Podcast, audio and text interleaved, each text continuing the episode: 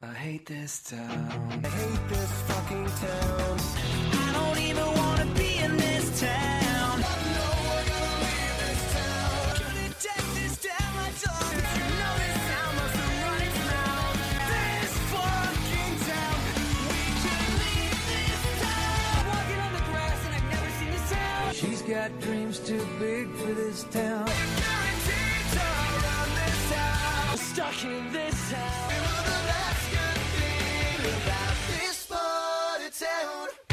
Hello, and welcome to Gotta Get Out of This Town, a 2000 pop punk and emo pop retrospective. I am, as always, Elaine, I'm Fletcher. And I'm Adam. and today we are talking about, well, first of all, what is this podcast? This podcast is a podcast in which we go chronologically to all of the records that have been tagged pop punk or emo pop on Rate Your Music and that charted on Billboard. For a while, I was entertaining the idea of not talking about anything that charted, uh, you know, less than 100 on 200 best records of whatever. We didn't do that, and that's why today we're talking about Playmate of the Year by Zebrahead. It's an interesting story, if nothing else. I can promise you that. There's a story. For some reason, my brain, when I said chronologically, was about to go into the OSW thing. We chronologically review wrestling in glorious grapple vision. so I have to stop myself. I will tag in a wrestler for this. Let's do it. Let's go. Uh, so, this is my usual question. This, has, this episode has been becoming more and more formulaic. Did anyone have any experience with this band beforehand? What's a band? I think all three of us did without knowing it. Oh, whoa. Interesting. Yeah. Okay, we'll get there. I think I've heard them somewhere. I remember the name and I remember like one of their singles. I don't don't recollect what I heard from them. Yeah, I've definitely heard one of their songs, but I forgot to put which one sounded familiar in my notes, so we'll get there, I guess. Oh well. Yeah. And so, as with every episode, especially as with every episode in which we talk about a new band that we haven't talked about before, we should go into where do they come from? Where did they come from? Where did they go? Where did they come from? Zebrahead Joe.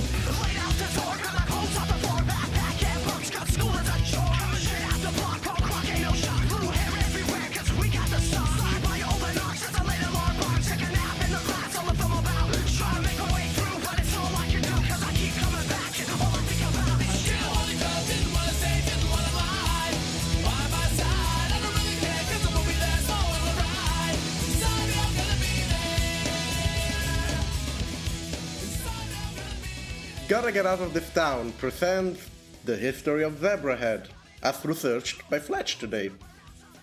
Yep.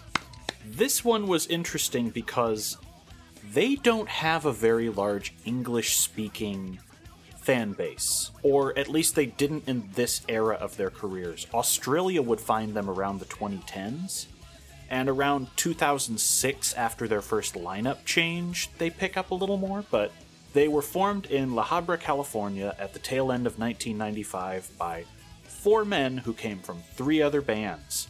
Greg Bergdorf, the guitarist formerly of 409, Ed Udhus, not a fake name somehow, drummer also formerly of 409, Ben Osmondson, the bassist of Three Ply, and Justin Mauriello, the vocalist and guitarist from Once There and later when he leaves the band of Darling Thieves. Huh. Fun fact La Habra is part of California's Orange County, which you've heard me disdainful of many times. Oh boy. And it's the city that is more famous for one of its other exports, the Octomom, than Zebrahead. They are the city credited as cultivating the Hass avocado, now planted worldwide, which they showed their love for by allowing the tree that founded this to succumb to root rot in the 2000s. Lovely folks. Fuckers.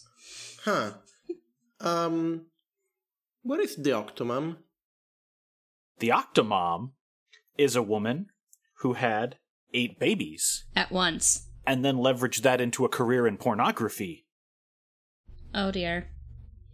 because she didn't have any other skills than having eight babies, but they could sell Watch the Octomom Get Railed. Oh, Yes. Uh, She ranked higher on La Habra's uh, research page than Zebrahead did. Haha. Yes. I mean, um, are, are you a fan of the OC, the TV show, Fletch? The only thing I know about it is what you say and all the jokes about it. Yeah, no, the same really. I, I just figured I'd ask because you have opinions on the actual Orange County. I know my stepmom really likes it. Okay. It's one of those shows that, much like 30 something, was very big for a cultural moment and then left no footprint whatsoever. Except for the memes. Yeah, but how many people would hear that meme and go, oh, that's from the OC and not just, oh, the meme song? Yeah, yeah, that is fair. I don't think like I don't think that the OC in itself remained in the culture. The meme remained. That's fair. So, as evidenced by all of them coming from other bands, these people were a bit older than you would expect, being mostly in their 20s when they met up. All four shared the same local practice space and, you know, knew each other, became friends with each other, and eventually they formed Zebrahead, because that's what you do with people in the 90s. You meet people and then you form a band. As it should be. The internet wasn't invented yet at the time. It was, but it wasn't. So that's what you do for fun. You form a band. Or you have sex, but I don't think, you know. Probably not with four turned five men. Yeah. Also, given given their songs, I think they are very frustrated by not having sex, which leads you to, to make a punk band. Sort of how it goes. It's true. They would fold in a fifth member eventually, rapper Ali Tabatabai, who apparently you have literally heard in Sonic the Hedgehog since he was the vocalist on His World. Yeah, the theme song for Sonic 2006 was two members of Zebrahead. Amazing. Yep. Shock. I don't think it will surprise anyone to learn these guys have a major Japanese fan base. Yeah, that, that tracks. Double shock. Their career is pretty quick from here on out because, again, not a lot of interviews to go on. There's a self titled album they released via indie label Dr. Dream. This is kind of weird and what tipped me off that a lot of the English materials about this band were not well kept. Dr. Dream had been absorbed by Mercury the year prior, but everyone still credits their 1998 album to this label. Surprise. Dr. Dream lives on, undead. Later that year, they would have a public debut album, Waste of Mind, as part of their deal with Columbia. And then we're here, Playmate of the Year in August 2000. Hey! I shouldn't speed past this. Waste of Mind contains, according to incorrect sources, the only time Zebrahead ever charted on the US Billboard charts. This is wrong. This is only true of singles. Their albums will hit a few times. But they had the single Get Back. The chart, Doctor, arrives here. Uh, the only record that charted on the 200 records chart is this one. None of their other records charted on the 200 records chart. Everything else probably charted on like hit seeker or alternative songs, I would guess. Yeah, alternative they were on multiple times, but some people just claimed Get Back was the only time they were ever on the Billboard charts, and that's very wrong. Oh, yeah, no, that's wrong. The band's career is nearly nothing in the United States, and research into this tells me that on multiple occasions in the past decade, they would just cancel US tours due to lack of interest, then go play around in Europe and Japan for a while. Sounds correct. Yeah. They basically just occasionally go, hey, let's do some shows in California since we're local, and then go worldwide again. Hmm. Yeah, makes sense.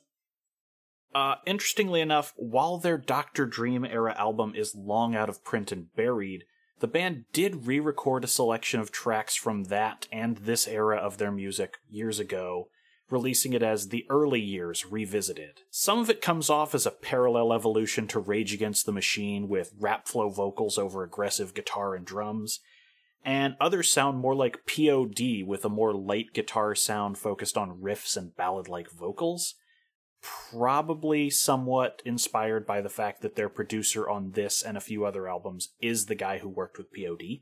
Well, that would do it. I started looking into who was doing the production too. No, that makes sense. Uh, is this record before or after Linkin Park? this one is roughly contemporary with Hybrid Theory. Okay, that's very interesting. They, yeah, the, we haven't mentioned this because we haven't talked about their music yet. They are way more like they have a base in pop punk, but they are sort of new metalish. They have a lot of rap on on their stuff, uh, a lot of guitars. Clearly, least in the album that I listened to, a lot of guitars taken from you know stuff like you mentioned, POD. Some of that sounds slightly like a hornier Linkin Park, which is not a sentence that I would thought I would ever say, but Honestly, we are. and it, they sound a little bit like if you replaced uh um the lyricist for Linkin Park with a clown. You're not wrong. I don't say that to be mean. I bounced around their career a little in the research. This is the most new metal they sounded on any album I listened to. I confess I only cherry picked some of the later stuff, but they start to sound like bad MXPX on a few things, especially the all female vocalist cover album. Hmm, interesting. I did listen to, and we'll get to that, their cover of uh, Ready Steady Go by L'Arc-en-Ciel. Hey, I mentioned that at the very end. I'm glad that you found it too. Yeah, I just like, wow. sure. Again, Japanese fan base. They started playing toward the hits. Was that before your time, Adam? What was what before my time? Original Full Metal Alchemist? Uh, Ready Steady Go, the opening to that? yeah.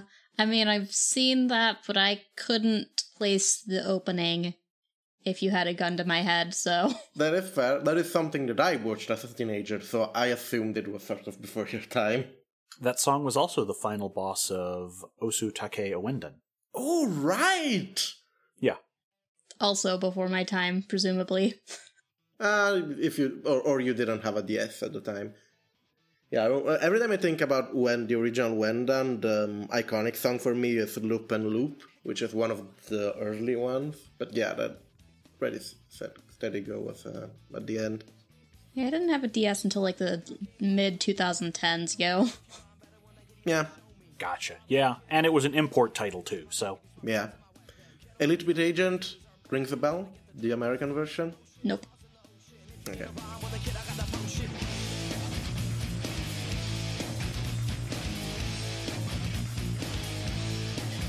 Damn, building this up like a high rise, better get fatter Coming in slanking, never leave. If you talk, then on your door I'm banking. Twisting up hip hop, running with my flip flop. On the cops, just chilling at the shop. For no other reason, no it ain't treason. Just coming up, cause this is a Zebrahead season. Get back, get back, get back. But with that, we are at 2000, and as I've already said, it's incredibly hard to find a lot of discussion of this era of their history. The majority of Zebrahead's fandom or reporting on them is in languages I don't have the strongest grasp of, and most of where they start showing up in the media is for their work directly after this, when they changed lineup around 2005. Moreover, the easily found sources for this era are rife with inaccuracies.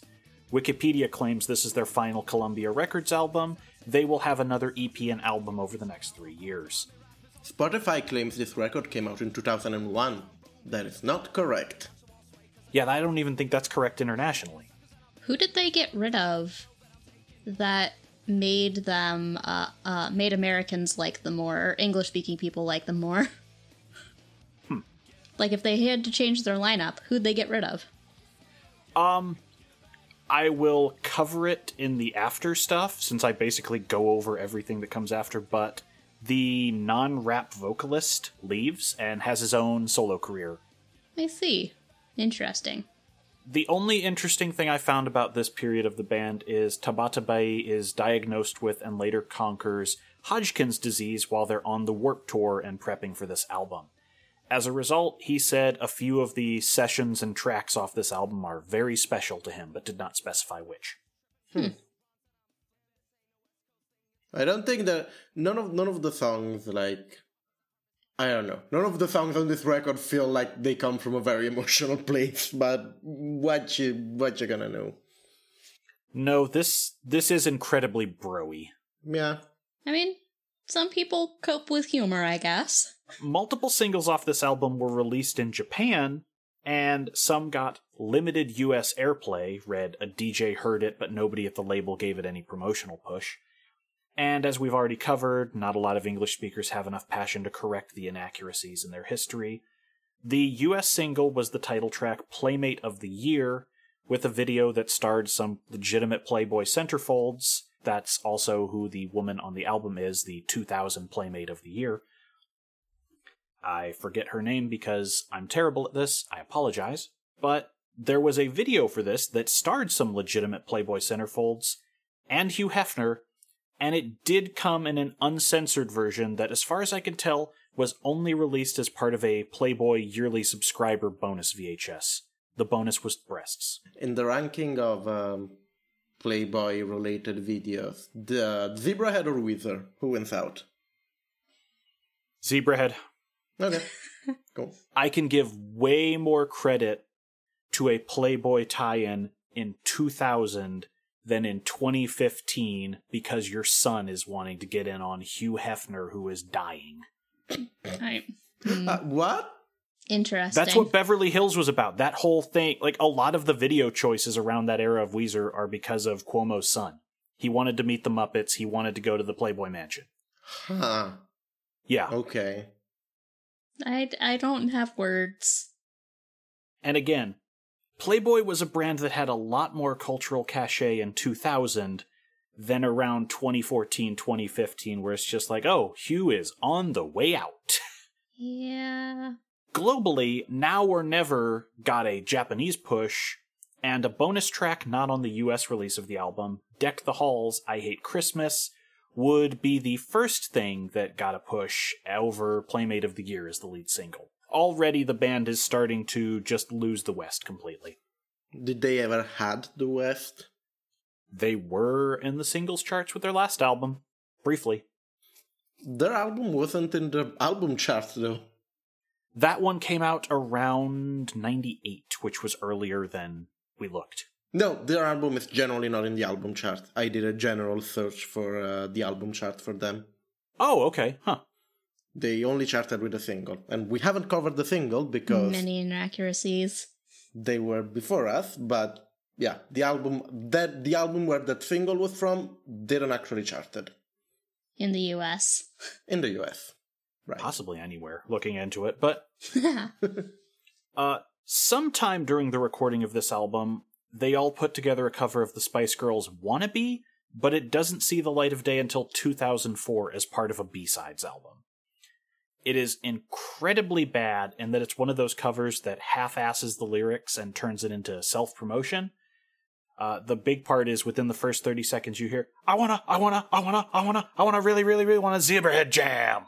And it's like, Oh, Okay. Why? Well, I think I've had enough for today already. You guys can do the podcast without me. you didn't listen to their all female vocalist cover album Panty Raid, which I did. You know, that's fair. I guess I'll stay on for the rest of the podcast. Also, that album does not have this version of Wannabe in most markets. So they're clearly kind of ashamed of that one, but they will put on covers of Beyonce, multiple Gwen Stefani tracks, and weirdly, Girls Just Want to Have Fun. huh. It doesn't sound amazing. I um I vaguely I vaguely hate the ironic punk cover of like rap and R&B songs. I think they're vaguely gross. They've become incredibly cacophonous in their later tracks. Yeah. because uh, a lot of people, after they change lineups, they lean in harder on the metal side of things than the pop punk. Oh, This is kind of a turning point for them with this album. that that makes sense. I was just thinking of like, you know, even aside from from like punk specifically, I was thinking like the wor we mentioned Weezer like the worst worst offense on the cover album they did was that awful cover of No Scrubs. No Scrub. Okay, so I've actually never looked at what was on that album because that was so far into the phase where it's like, I don't want to hear Weezer. Let me look up what was covered on this album. Eee, okay. Good luck. This is going to be fun. The Teal album? Fuck off. Yep. Oh my god, they all look like Yacht Rock band members on this album cover. Ha ha. Okay. Okay, let's see here. I hated that Africa cover. Annie Lennox, fuck you. Black Sa- Wow, this is a lineup of things that I do not imagine sound good. wow. None of this record sounds good.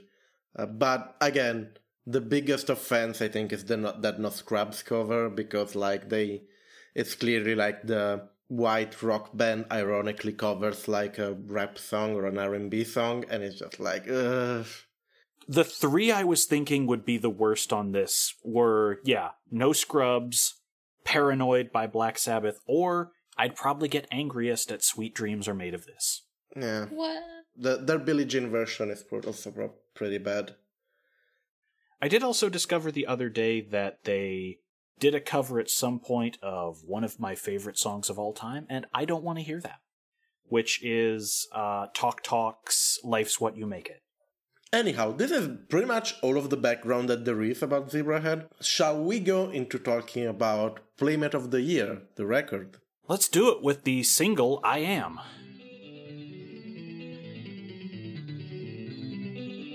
What the fuck, what the fuck is going on? Let me set it straight. All the time I said I'm flowing all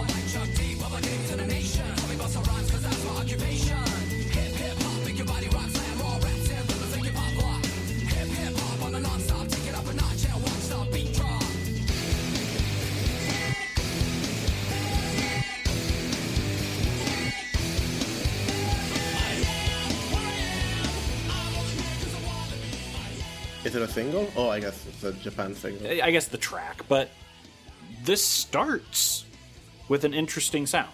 This starts with Linkin Park guitars.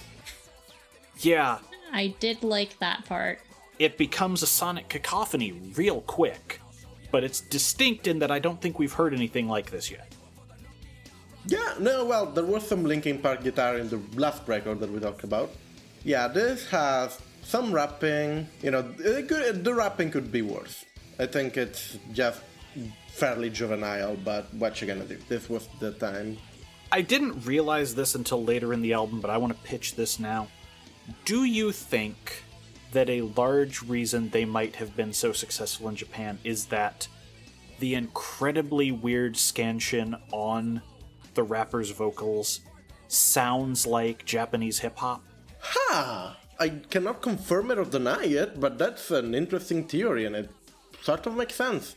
I have a limited exposure to it through various projects, but what I have heard sounds incredibly like this era of Zebrahead, and I think that would explain a lot about what gave them that appeal internationally, but not in the West. I listen to a lot of Japanese hip hop, but the problem is that I listen to a lot of like recent stuff, which is like very mellow and like chill, which doesn't really fit with this thing.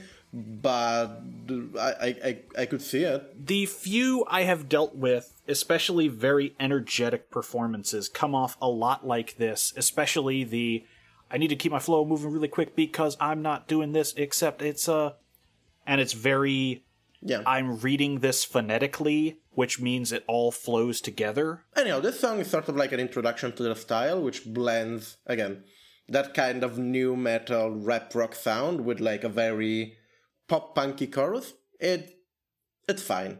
I don't hate it. I don't hate it, but I don't enjoy it. Yeah, that's lyrically. There's nothing there, I don't think. Look, I, I, we've mentioned that our bar at the moment is pretty low.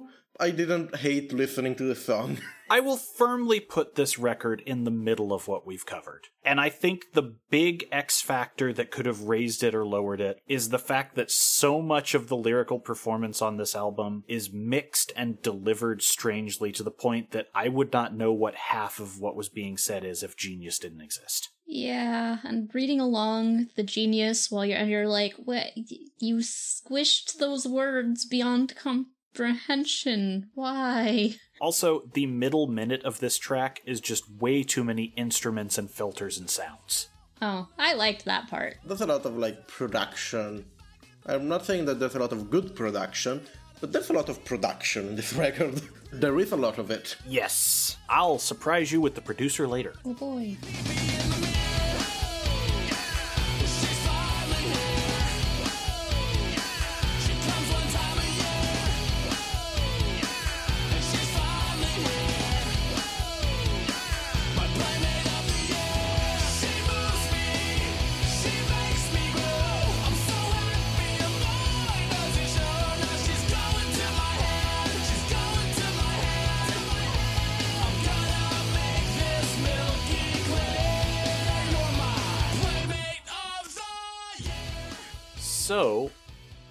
Up is the title track, Playmate of the Year.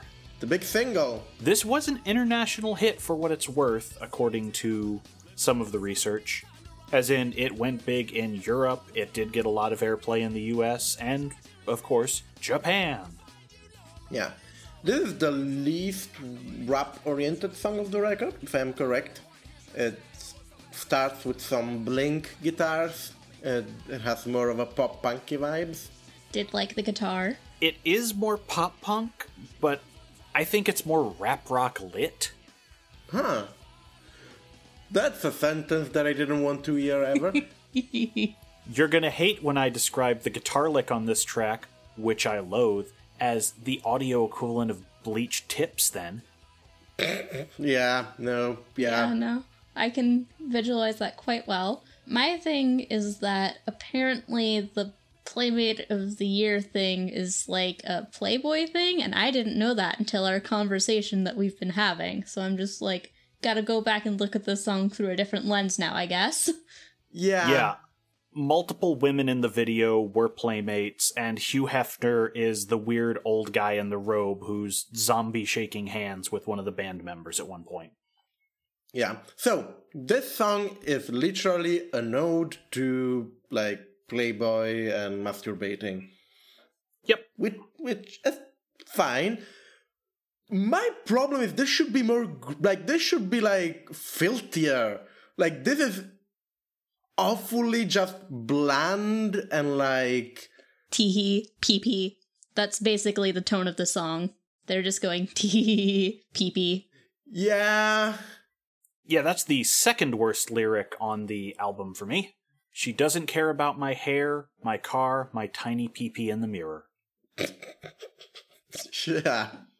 Like this this get really gives off uh, some incredibly like juvenile vibes to it, which, given the apparent subject matter, hmm, I'm not a fan. Yeah, the tune is fine. It's like a melodic single. It's fine. It's not. I don't hate it. It doesn't have a, that strong of a chorus, but yeah, I'm mainly like, if you want to do this, if you want to do an ode to your masturbation sessions, make it. Don't just like hold like make this bland middle of the road sort of thing. Make it filthy. Come on. To say just how unloved this band is in the West, by the way, this song is on the Dude Where's My Car soundtrack, and nothing on anything I looked up discussed that. I only just found it because this track on Genius has that album cover. It's just wild that these guys were in a major comedies soundtrack, and nowhere in any of the materials did anyone think, oh, that's worth mentioning. No. Yeah. Second most forgettable track on the album. Oh boy. Ah, I don't know. I don't. I think it's one of the catchier on it. I don't hate it. I think I really liked the guitar on this song. I can't stand the guitar lick on this. I'm gonna make it milky clear is just like a weird sentence. Just talk about Cam if you want to talk about Cam. Don't gonna make it milky clear. It's not a good joke. It's not not even a joke. It's not a good innuendo. Just say that you're coming. Yeah. That would make the song more interesting.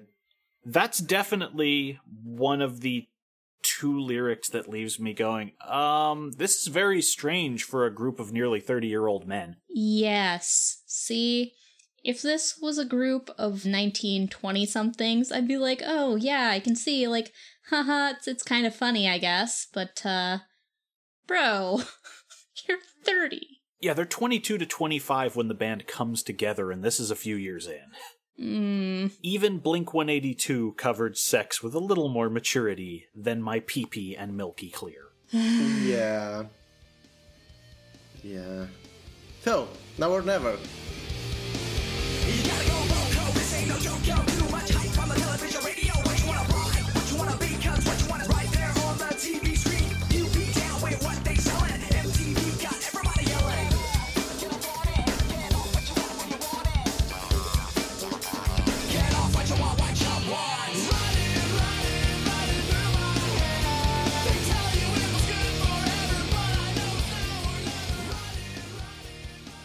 This is a Limp Bizkit B-side. Yeah. Replace Runnin' with Rollin'. Tell me I'm wrong. Oh, I forgot to, to mention that in the. um, They do reference Limp Bizkit in the first song. They say they, they did it for the Nookie. Remember that song? Nookie? It was awful. They reference a lot of people in the first song. You know, when you want to be rapping about Shaq and Chris Tucker and uh, Steve Buscemi and Fargo. Anyhow, Now or Never have the very uh, alt rock, radio rock guitar that is very melodic, and then it goes into rap. This one is straight up a rap track. yeah, it still has like this very like of the time radio pop punk rock chorus. I actually like this better than anything that Blink Bizkit has ever done. I don't love it. I think the, the chorus is catchy. I don't think you have to say that with any shame. mixing rap and pop punk is more interesting to me than mixing rap and like faux metal. But yeah, there's nothing to write home about here. It's a fine track. I think getting a DJ or a rapper in your band can give you an edge in your sound, and there are groups who you've heard that work with. Linkin Park broke out because it was uh, a pretty good DJ added into a middle of the road band, but it also didn't hurt that they had artists who were willing to go, What's what's some experiments we can do? We're gonna do a remix album, and someone is gonna do slow ballad covers of our tracks, or we're just gonna put this whole song in reverse with scratching, or let's do a freestyle. Yeah. You will never hear decisions like that from Zebrahead. No, they know their niche and they know how to play to it. And it's in Japan. Yeah. Well, yeah, yeah. I was gonna say that it's probably like teens, but no, the actual niche is Sonic the Hedgehog fans. And later on, they will be replaced by Hoobastank. that still happened. Honestly, that's a downgrade. I'd rather listen to a Zebrahead record than a Hoobastank one. But would you rather listen to the vocalist from Hoobastank singing the theme of Sonic Forces than In His World? Yeah, I don't know. See? I'm convinced.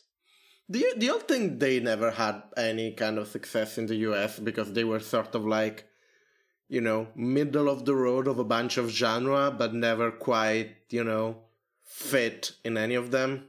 Like, this is too not angsty for like the kind of POD nu metal. This is like too juvenile, like too like unfilthy to like, you know, just like uh, safe for the people who listen to Link Biscuit. Uh, the people who listen to pop punk probably weren't super into having the rap parts in it.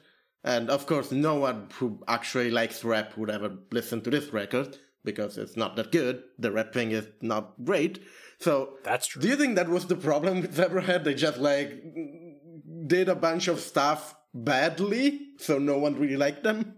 Yeah, I very much think this is a group who washed out in the West because they were trying too many different things and did not really have their legs under them in any of it. You're right. Yeah. This was the era where you had three distinct styles of music fighting it out for MTV airplay. You had the pop, which was at this point the very aggressive, hyper engineered female vocalists versus boy bands.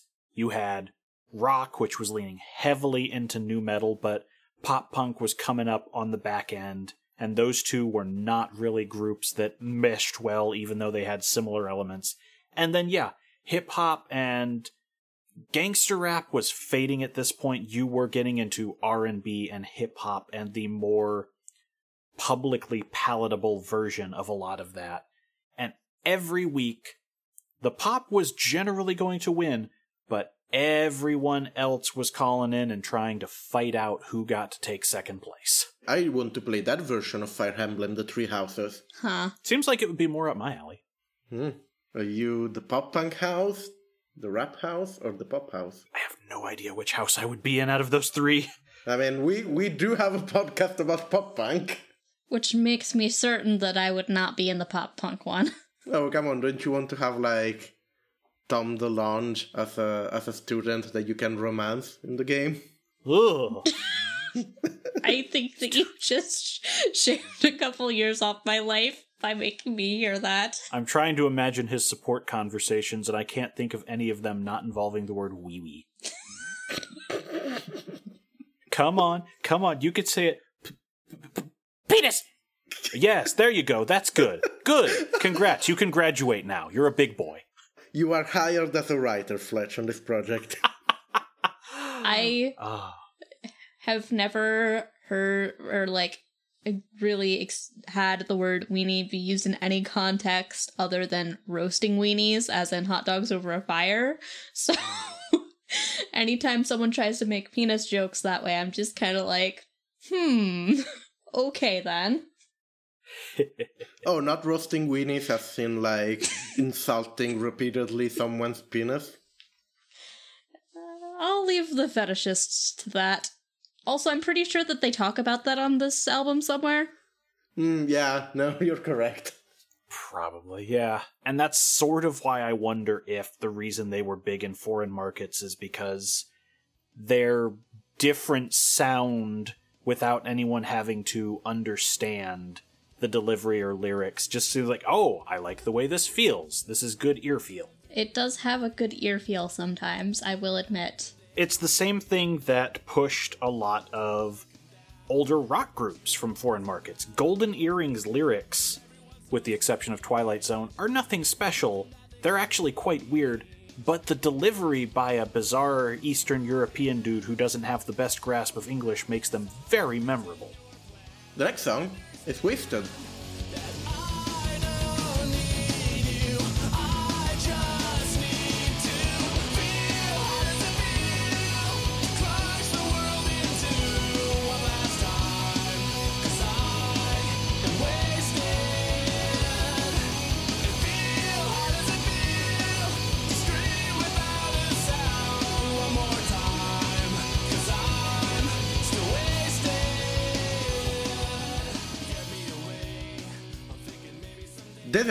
Very radio friendly. I don't know, was this a single in some markets? Nope. This is a song made for the radio. It sounds like it's very melodic and it's sort of melan- melancholic, and it, it sort of sounds like something that would be in Sonic the Hedgehog. It's kind of the closest to a breakup song on this album. Oh no, there's a literal breakup song later. Oh, Subtract You, right. This is one of my bottom tracks on the album, and part of that is the Easter egg stapled onto it. Yep.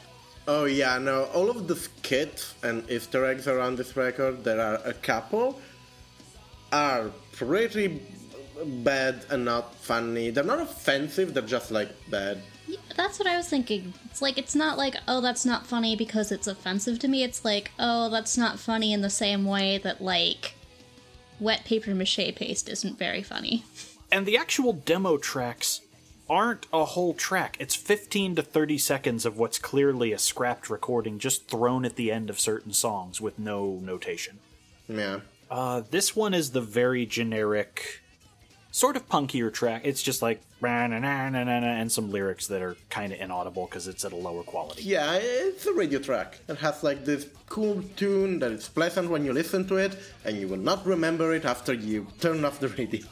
Again, it's difficult for me to hate anything on this record. I think everything is just like okay. This is this is another song that it's okay. Next track, I'm Money.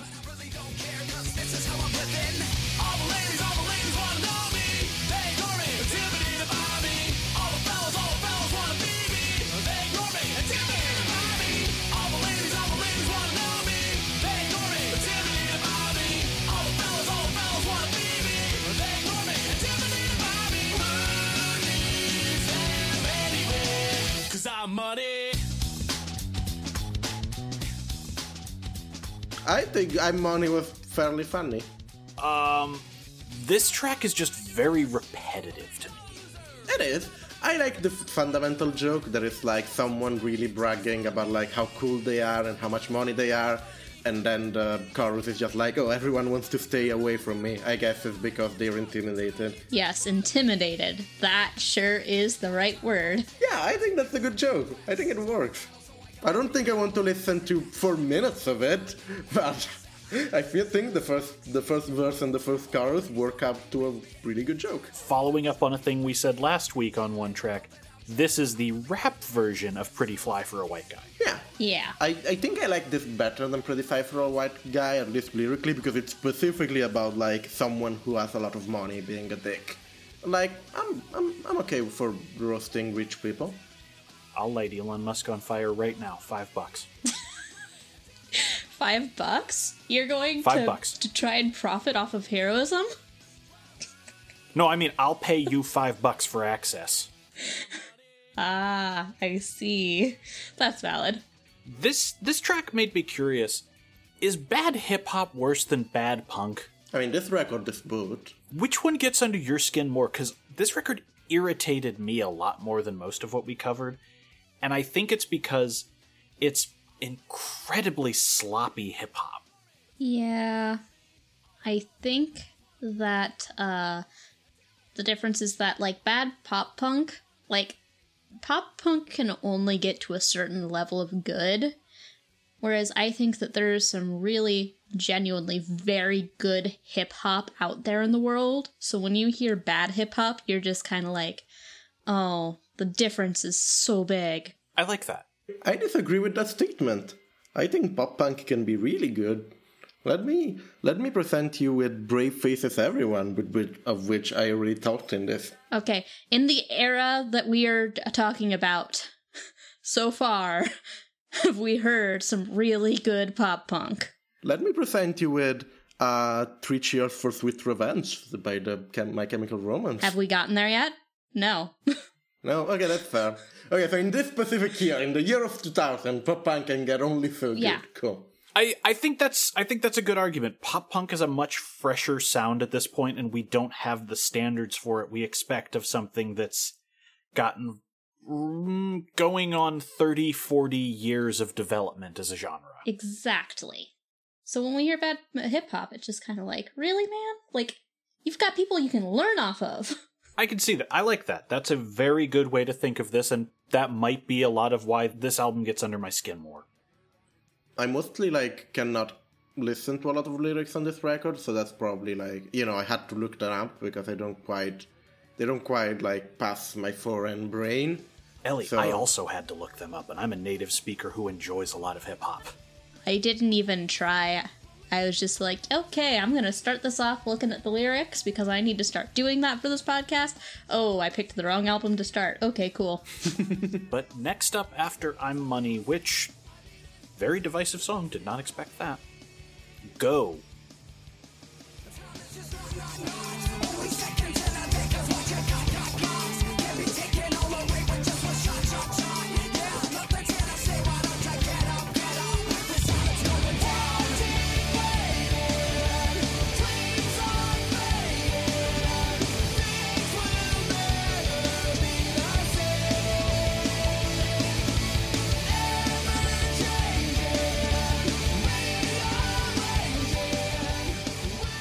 This about the Pokemons? No, I don't remember this song. this is the one that feels like to me they glued different pieces back together after it fell out of their hands. The guitar doesn't match the drums, doesn't match the vocals, and then it all comes together at the chorus, and then it goes back to being mixed up. There are some very the Get Up Kids synth that are all over this record. I, I think they were listening to the Get Up Kids around this time because their synth work is very the Get Up Kids. There's a lot of synth on here, but when it goes wrong, it goes wrong. And I think that comes down to the producer. Rip. I made this note a couple tracks later, but the producer on this is uh, Howard Benson. You might know him from a lot of different things he worked on, like he was working with Crazy Town, Less Than Jake, POD. Uh, that's one of that, that's one of my dude. One of their songs sounds like Crazy Town. Yeah, Cold, Hoobastank, Adema, Mark Ronson, Papa Roach, the All American Rejects. Oh, also, he is credited on The Passion of the Christ songs and album. this is war criminal. We are talking about a war criminal here. Hey, your favorite, Puddle of Mudd, is down this page I'm scrolling through. Again, if this guy in jail? He should be. Ah. I am not. I don't. I don't go lightly with the crimes on music thing. I think it's over overdone by internet commenters. But no, this guy has committed crimes against music. He is still working to this day with Diamante featuring Breaking Benjamin and Three Days Grace. Three Days Grace is still alive? Yeah, and they just put out a single with the help of one Howard Benson. Anyhow, know, that's you know what opened my eyes, Fletch? That you mentioned that these guys did the Sonic 06 soundtrack because Go also sounds like a Sonic track. The chorus of this song is extremely Sonic theme. yes. It's it's not bad. I think the car like I, I agree with you that most of the song is pretty crappy. I think the chorus is very good. It's very energetic. But I think I like it because it sounds like a song that would be on Sonic, on a Sonic game. I think the chorus works on this track. I think everything else is incredibly broken. Yeah. Yeah. It's funny. I liked everything that was going on in the background, as train wrecky as it was. Whereas, like, the actual uh, singing part of it, I was just kind of like, eh. Not a, not a Sonic the Hedgehog fan. My only experience with Sonic is, like, the really old stuff that I got in, like, a treasury disc as a kid. So I don't know what any of the music sounds like for the newer stuff. That is fair. Where, what is the theme song for Sonic Colors? Reach from the Star? I like that one. Um, I don't know if that had a vocal theme. It did. It was Reach for the Stars. It was not by Crush 40 or whatever. Feel free to listen to it. I think it's pretty good. I'm just trying to find it. Oh, okay. Uh, that is yet another case where they had a Western band uh, perform it with John Paul Makhlouf from the American band Cash Cash and his brother Alex. I don't know who Cash Cash is. I think that song is pretty good. It's it's a decent track, but uh, I think it says a lot that they are an American electronic band from New Jersey, consisting of three DJ brothers. Fun. So they are literally bros. I was going to say they're literally Sonic Shadow and Silver, but yours works too. Which one's the evil one? Shadow. I meant out of the people. Jean. Yeah, okay. Cool. It's Jean. Definitely looking at these three. Oh, Also, the more important question: Tag yourself. Are you Sonic, Shadow, or Silver? Silver. You asked. Okay. I Adam? guess I'll be Shadow. I'm evil. Mm. No, you're more of a Sonic. I'm like a fucking like brooding like edge lord. I have dibs on Shadow. Sorry, no takebacks. Oh no, I'm not. So- I'm very much not Sonic though. I will 1000% argue that Silver is not the worst part of 06, and if he had debuted in any other game, they would have used that character in his own spin off that was just a very different thing by now. But no, they put him in the cursed title. Rip. I'll admit, I'll admit that I have never played Sonic 06. That was very early in that console's lifetimes. Um, I've always been too poor to afford consoles when they come out. Mood. I have played it to 100% completion with the very hard DLC. Fletcher, you okay? I think that game is better than the Sonic Adventure games. I think the Sonic Adventures games are not really good, so Yes! And Sonic 06 is broken in a learnable way. It is broken. It has very big flaws, but most of them are load times, and the physics are learnable. If you put in a little effort, they're not human physics, but you can control them. this is what the Cthulhu cultist said before getting eaten by the giant squid. this is absolutely the kind of thing that explains why I am on a pop punk podcast despite hating the genre. What? No, I can learn the ways of this music. I will dive into its waters. Yeah, yeah, My Chemical Romance. And then we all get eaten by the uh, pop punk Kraken, which is what's our most hated band right now? Uh, take your pick between Phoenix TX and SR71. Okay, Yeah, is it bland or bad? by uh, Phoenix uh, R71. Phoenix TX71. There. yes. hmm Okay, do we want to talk about how Zebrahead is actually woke? I I do not think we can say that. Zebrahead is woke. Zebrahead is woke. I wanna hear Zebrahead this. is woke. I want to hear this because nothing I really discovered said this, but given their backstory and the composition of the band, I could see the argument. Hit me. I mean, I'm just talking about their next song.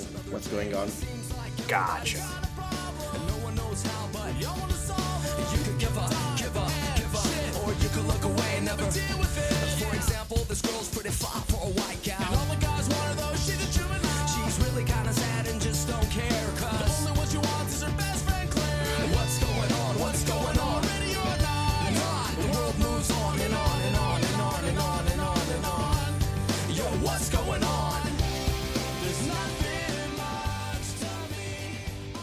That's like the bare minimum of not sleeping, Ellie. I will put this. I will give you this. This is Porky's 2 level woke. What does that mean? That's a that's a serious statement because Porky's 2, a lot of people forget, is the sequel to the horn dog comedy from the 70s where the Porky's game literally fight neo-Nazis in their town. Hmm. Yes. I don't think Adam knows what Porky's is. I have no fucking idea what you're talking about.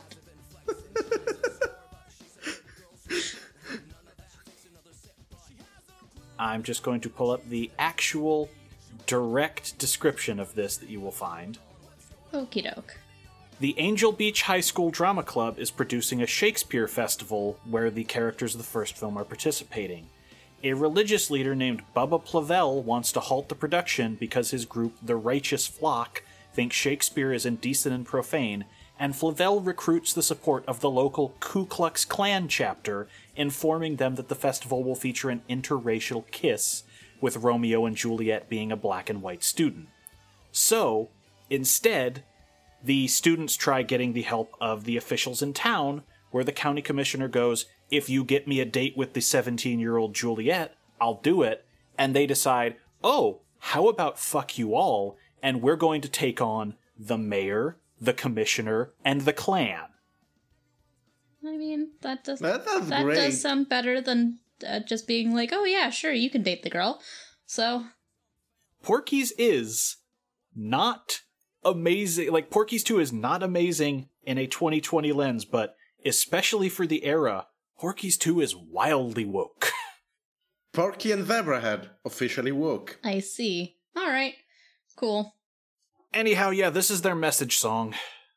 But uh, speaking of talking about underage, for example, this girl is pretty fly for a white gal, and all the guys want her, though she's a juvenile. She's really kind of sad and just don't care, because the only one she wants is her best friend Claire. Cool, so we have jailbait and homophobia and the pressures of being a teenager all in one set of lyrics. That's what we're working with. Why is it homophobic? I don't think it is. It's it's addressing the homophobia. No, no, no. I'm saying that's what they're confronting. She she's depressed and doesn't care about any of the people who are into her because she wants a girl who will not. Yeah. I'm I'm just saying this this is them trying to do a deep song except they're going way too hard out the other end. They they they tried. I, I'm not saying it's good, but Zebrahead is officially woke. Just saying that. And this is I'm pretty sure I I would have to double check the only time you're going to hear the word rape on this album. So that's great. Yeah. No, yeah. Like I I really mean that's actually kind of great even if it's unpleasant. Yeah, I mean, Well, I mean, they use the word rape in the context of rape statistics at the end of the song, so also sure. they're using it in a negative way. Isn't that Oh yeah. Yeah. great? Yeah. Yeah, I'm not saying that's a that's an amazing thing. I'm just saying that in the middle of a pop punk album, I would just like to not go down that route. Thanks. Yeah, no. So I here here's the thing. I wasn't listening. The reason why I sort of focused on this song is because I wasn't listening to the lyrics, and then like the ending part with the rape statistics came on, and I had to check the lyrics to check that this wasn't awful, and it wasn't. It was about like you know, things are bad. We're gonna say that things are bad. That bad things are bad. Gold star for them. Here's my thing. So we're in the middle of this album, like almost exactly. So you've got joke song, funny joke, funny joke, funny joke, funny joke, rape statistics, funny joke, funny joke, funny joke, funny joke. It just. I appreciate that they're trying to do something good here, but it doesn't vibe well with the rest of the album. It is also not something I needed out of the blue in the middle of my Sunday. That is fair. Also, like the next song is not also a funny joke. Do you want to talk about the next song? Yeah. Next song is Subtract You.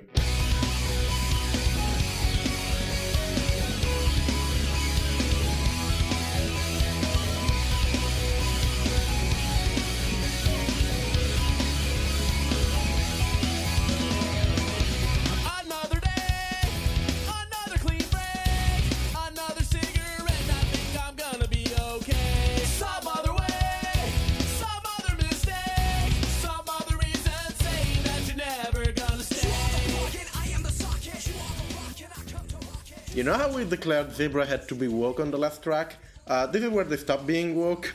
This is the one that made me look up who the producer was because this the sound at the start and end of this track it's so viscerally unpleasant to me. Like it sounds like someone mastered clipping into an instrument. I don't think this is even like a loudness war thing because I don't think that's uh, that kind of just like everything being compressed. It just sounds like garbage. They went for a very unpleasant action. Like it clearly seems to be intentional given that it opens and closes the track, but god, I hate it. Uh, anyhow, this song is about uh, the speaker being, you know, dumped by their girlfriend and decided to kill themselves. but doing it in a way that has so many, so many drug metaphors.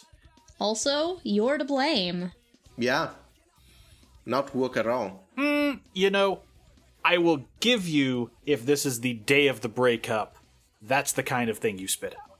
I mean, by the time it gets to um, a polished piece that you're putting out for sale on an album that's like going to chart, you're not just spitting things out the day of the breakup anymore. Well, I also don't know if this is based on an actual breakup. Also, terrifying thought what if this is the song the rapper said is still so personal to him? Oh well, Ugh. that, that's that's Gross. real unfortunate. This song has more like the Get Up Kids synths on it. So that that's a plus. Hmm. Wee wee wee wee. Do we have anything else on this? No, Uh, no, we're speeding through this record. We are speed running Zebrahead.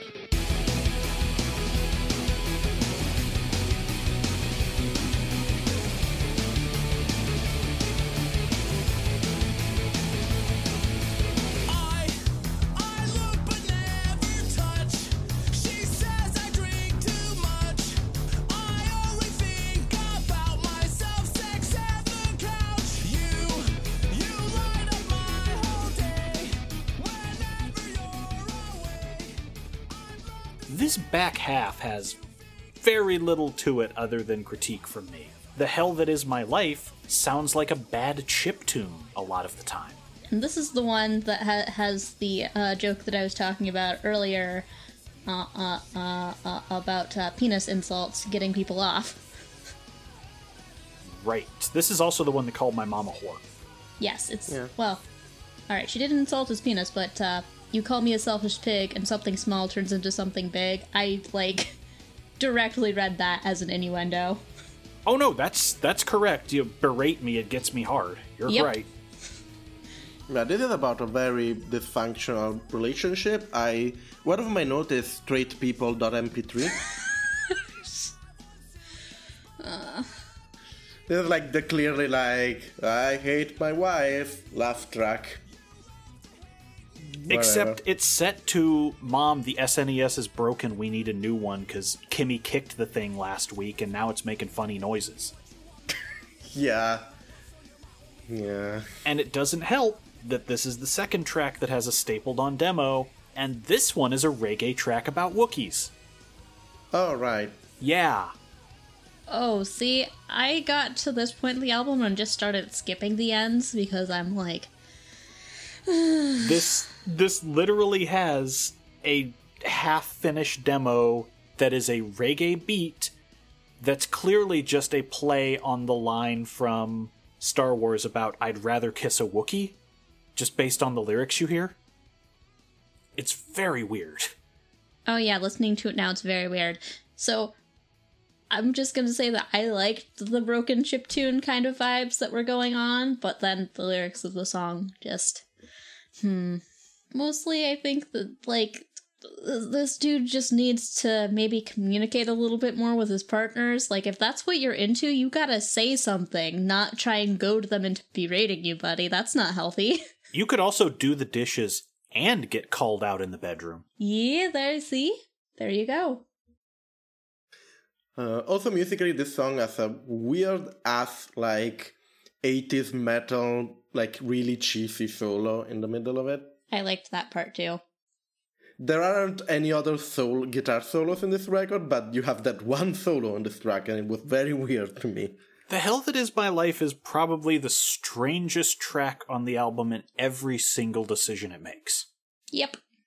And then there's E Generation. Mix, mix, down, down,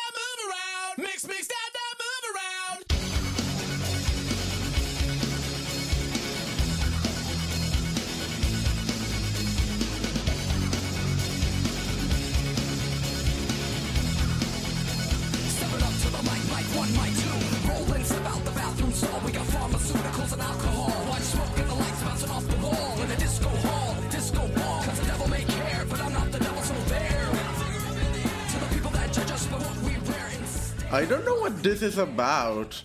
Like that that name, I, I was expecting like, oh, this is like 21st century digital boy, but by Zebrahead, but it's not. I thought, based on the name, because I was a club kid for years, that it's like, oh, this is going to be about E's or raves or whatever. And it kind of goes there.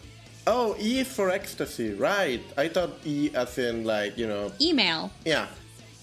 but then it doesn't really go there, especially because it doesn't have any of the actual experience of anyone who was ever in that scene. So it's like, yeah, you know, uh, the disco ball and pharmaceuticals and there's a DJ, right? It sounds like a cranky grandpa trying to tell you war stories about the club scene who has never been. It's like if I was old and tried to do that. Yeah, this is like if my father was trying to describe what I had been doing when I was out all night. Oh, he, he just called up the crew and had them meet him at another club. Tell him where the weed is. Papa Smurf got us on the E list. Yeah, that's where my boy was last night. Yes, Papa Smurf, noted weed smoker. Um, Papa Smurf definitely had a pipe. That is true. Also, this is the song where the rapping sounds like Crazy Town. Crazy Town is a good description for this. I thought this was what a sitcom from the era would do if it was doing a DDR parody. This is what would come out of the TV. Uh, my note is like Crazy Town plus Limp Bizkit plus the Get Up Kids, which I wouldn't again. Not a crafting recipe I would have expected on this podcast, but here we are. Yeah. Can, can we can we uh, respec our uh, components and try a different combination, please? God help me if I respec this late in life.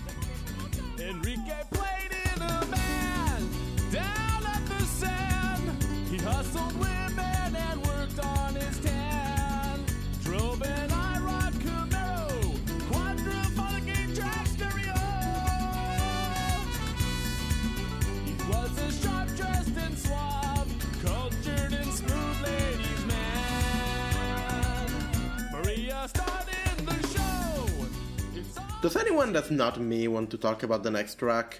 Yes, I actually think Livin' Libido Loco is probably one of my favorite tracks on this album. I found this extremely obnoxious, but go on. So, A, I had to look because I was going, wait, wait, Livin' La Vida Loca was way earlier. th- No, it was only the year prior. So, okay, not as late as I thought. On the other hand, the lyrics are clear. This is mixed well. It's got distinct instrumentation and vocals. The vocals are the worst part because this is the singer who's about to leave, not the rapper, and he's kind of pitchy on the longer crooning. But this is just a Spanish guitar driven ballad that's um it's not bad. It's not bad, but it's also not good. It's like I don't know. It's, it's, again, the, um, ironically doing quote unquote ethnic music. I, I found that shit obnoxious. I don't know how much I'd put this as ironic. The lyrics don't really have a scoffing at it feel. Okay. I think this is one of the only tracks on the album that feels like someone's start to finish. I have an idea. I want to try this. Let's see where it goes. Okay. Again, the worst thing I can feel about it is the vocals. The, the delivery's not amazing, but it's it's basically a sort of West Side story with a catchy chorus about we can dance to the rhythm, we can dance to the morning light on a sultry summer night. yeah. I like it. I mean, if I wanted to listen to a West Side Story thing, I'd go listen to a West Side Story. Hmm. But, uh, I mean, this track had horns on it, and I still don't love it, so that's that's sad. But it's also I it's not bad. It's just not good. And after listening to the entirety of this album already, I'm just kind of like, uh. So yeah, that's my take on it. Let's go to the last track. Yeah. We speedrun this. There's a short album where there's not a lot to talk about.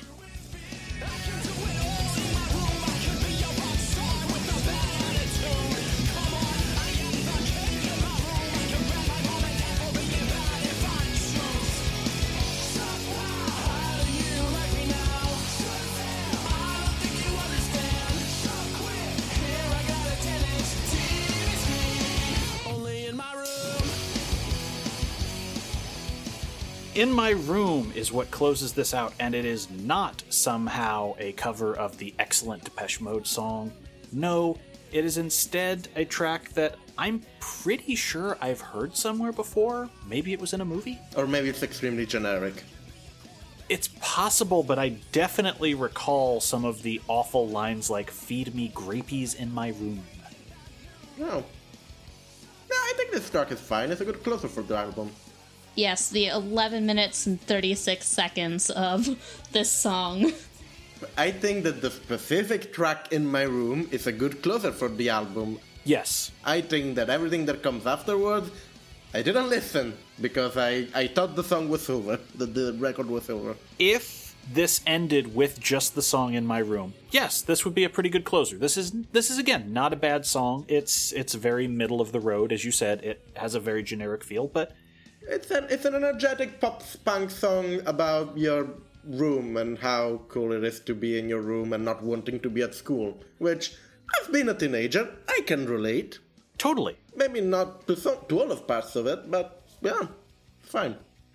the problem is on pretty much every release of this it has the most bonuses tacked on and it is almost 12 minutes long for a 3 minute song Yep. Do you want to talk about the bonuses? Yes.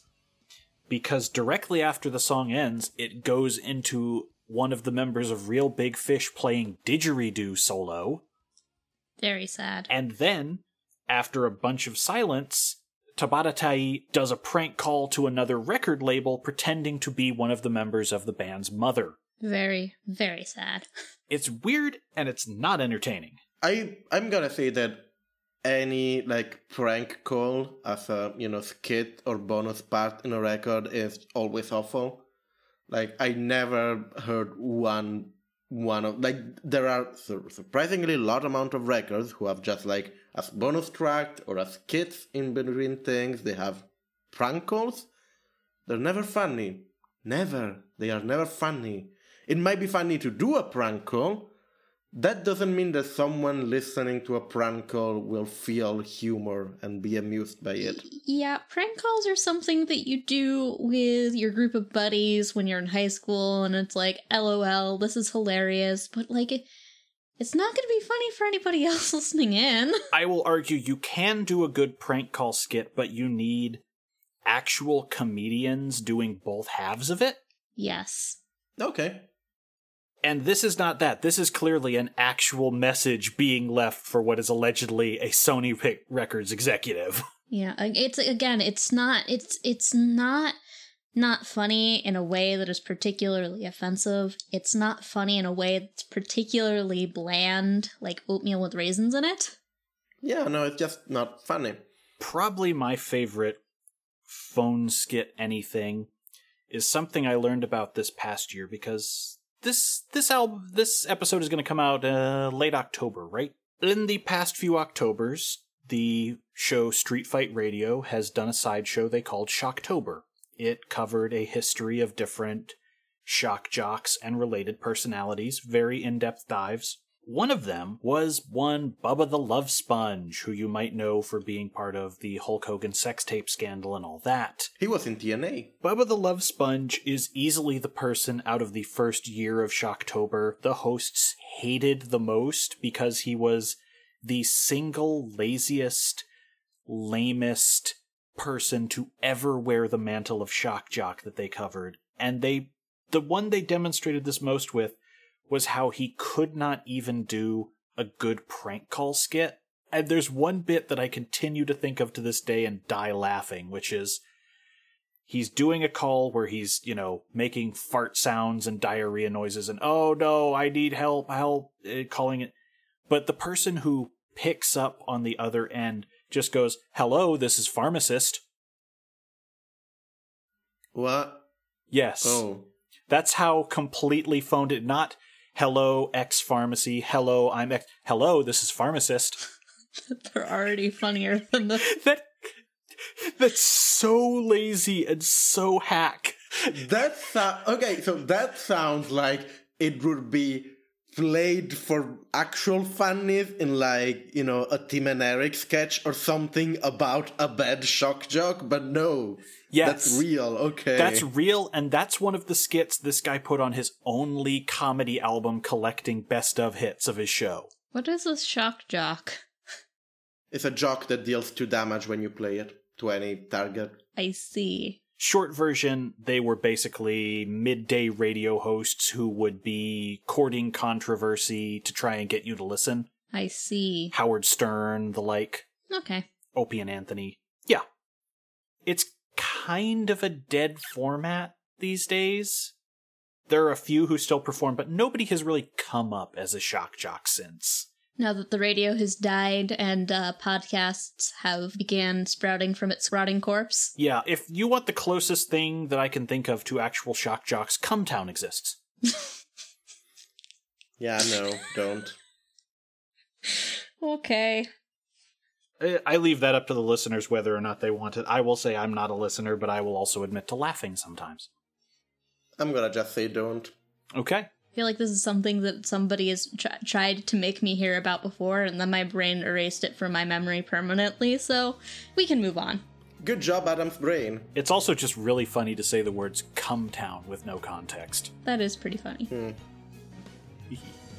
Come on, let the fuse, he's a rocket and he's ready to go. Cause now the countdown has started and he's ready to blow. He's got the dope sounds bumping and his stereo.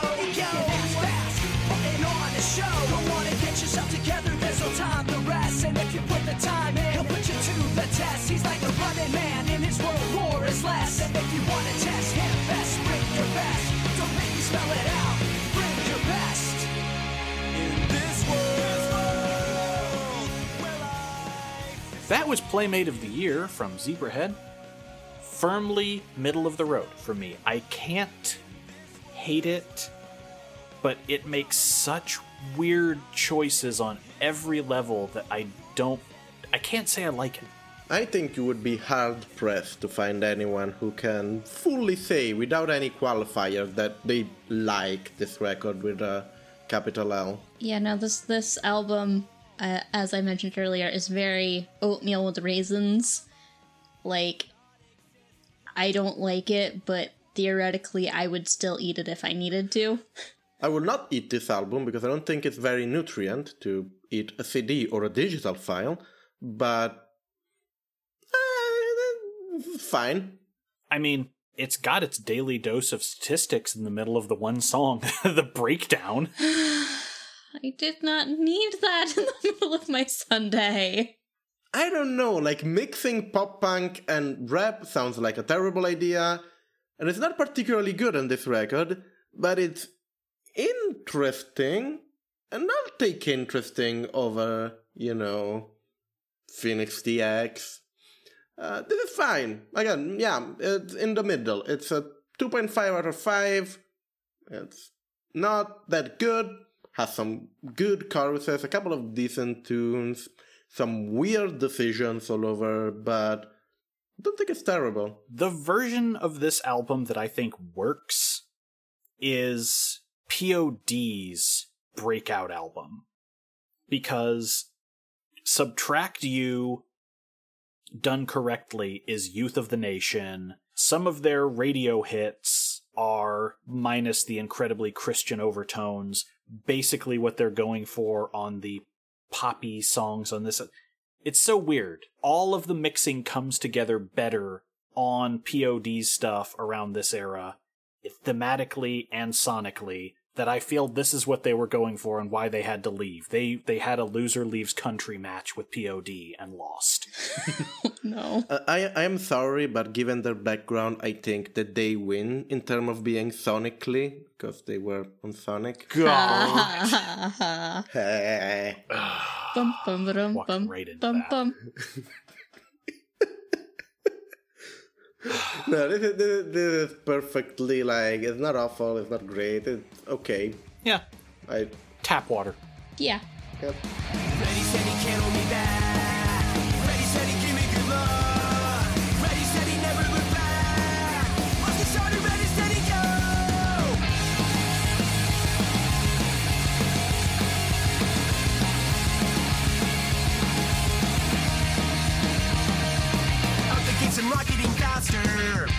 Supersonic natural disaster.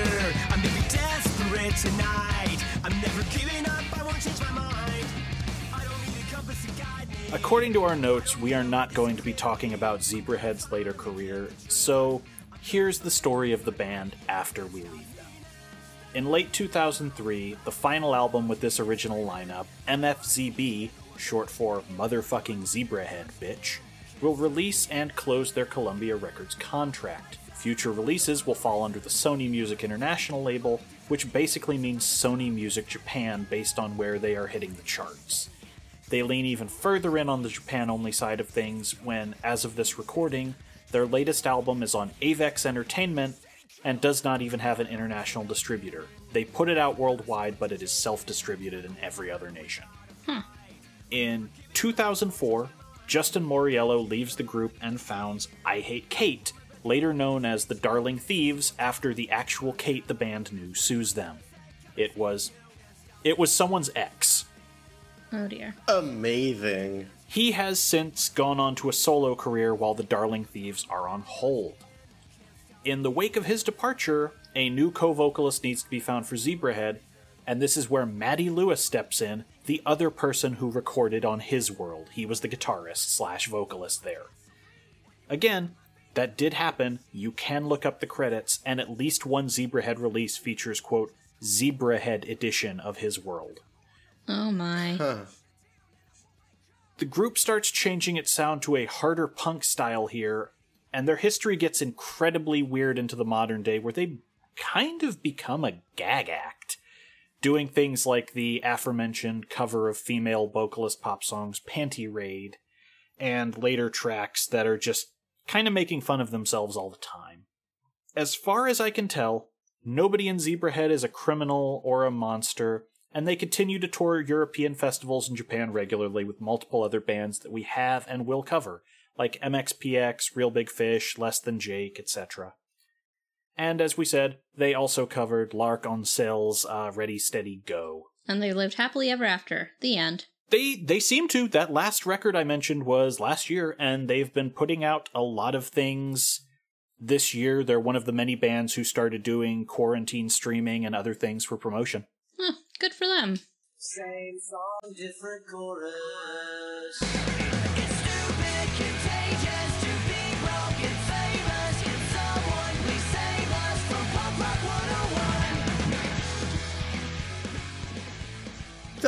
This was the episode. You can find us on getoutofThisTown.com, which is our website where all of our nice things are. Yay! You can send us an email at getoutofThisTownPodcast at gmail.com. Write us if you're like a Zebrahead super fan and want to tell us about how Zebrahead is the better band ever made by human men. But not Superman, because that's Goldfinger. Yeah. Hey. You can add us at DGOOTT Podcast, which is our Twitter. You can, you know, listen to us everywhere on iTunes, on Spotify, on Google Play, on whatever. Um, on Music Bee, which is the music player that I use and that has its own podcast scraping functionality, we're on there too. Please rate and review us. It helps. Give us five stars. It helps. You can also give our other rating other than 5 stars, but given that we're making this podcast, we would very much like to have 5 stars. That's the perfect amount of stars. They fit in your hand. One for each finger. It's true, I could fit five stars in a hand. Next up is AFI. The Art of Drowning. Doesn't seem like a difficult task to master. I think I could drown pretty well if I was, you know, dropped in the ocean. I mean, it, it's harder to master because that would imply that you are capable of doing it many times. Hmm, that is fair. Or you can aim to practice it and then miss at the last minute, which is how Guybrush Threepwood can hold his breath underwater for 10 whole minutes. Sure. Okay. That's a multi layered, terrible dad joke. You know? Yep. yeah. Uh, I am excited about this next one, if not a bit hesitant, because this is one of the records that gets listed as one of the top punk albums of this era on multiple charts. Huh, interesting. Fascinating. I am just interested because AFI is one of the first band on our list with the, their whole like goth like aesthetic that will become big as we move forward. So that's interesting. It's definitely it would definitely be less broy than Zebrahead, hopefully. This is definitely going to have some uh, October vibes, even if I think this one will come out a little after Halloween. Eh, I mean, that's still fall. Yeah. In places that aren't California anyway. Anyhow, this is our episode. Do you have something to plug, Fletch? You can find all of my myriad projects and disasters at hellscaper.com or find me on Twitter at Bustrider. Do you have anything to plug, Adam? I do not have anything to plug. Nobody is allowed to find me on the internet. And you can find me on ACC The Moon and I just want you to know that no matter what you are told, this is not Ali's world. I don't get it. It was a joke about the singer of His World. The Sonic track. Oh, okay, I get it now. You went off format there, but it's fine. I, I, I will accept this. Uh, have a good night, everyone. Bye. Bye bye. What's on your mind? Not like I've got the time to stick around. I'll catch my flight, make like a pop punk kid and get out of this town. What's on your mind? There's no point left to keep your image down. Let's terrify.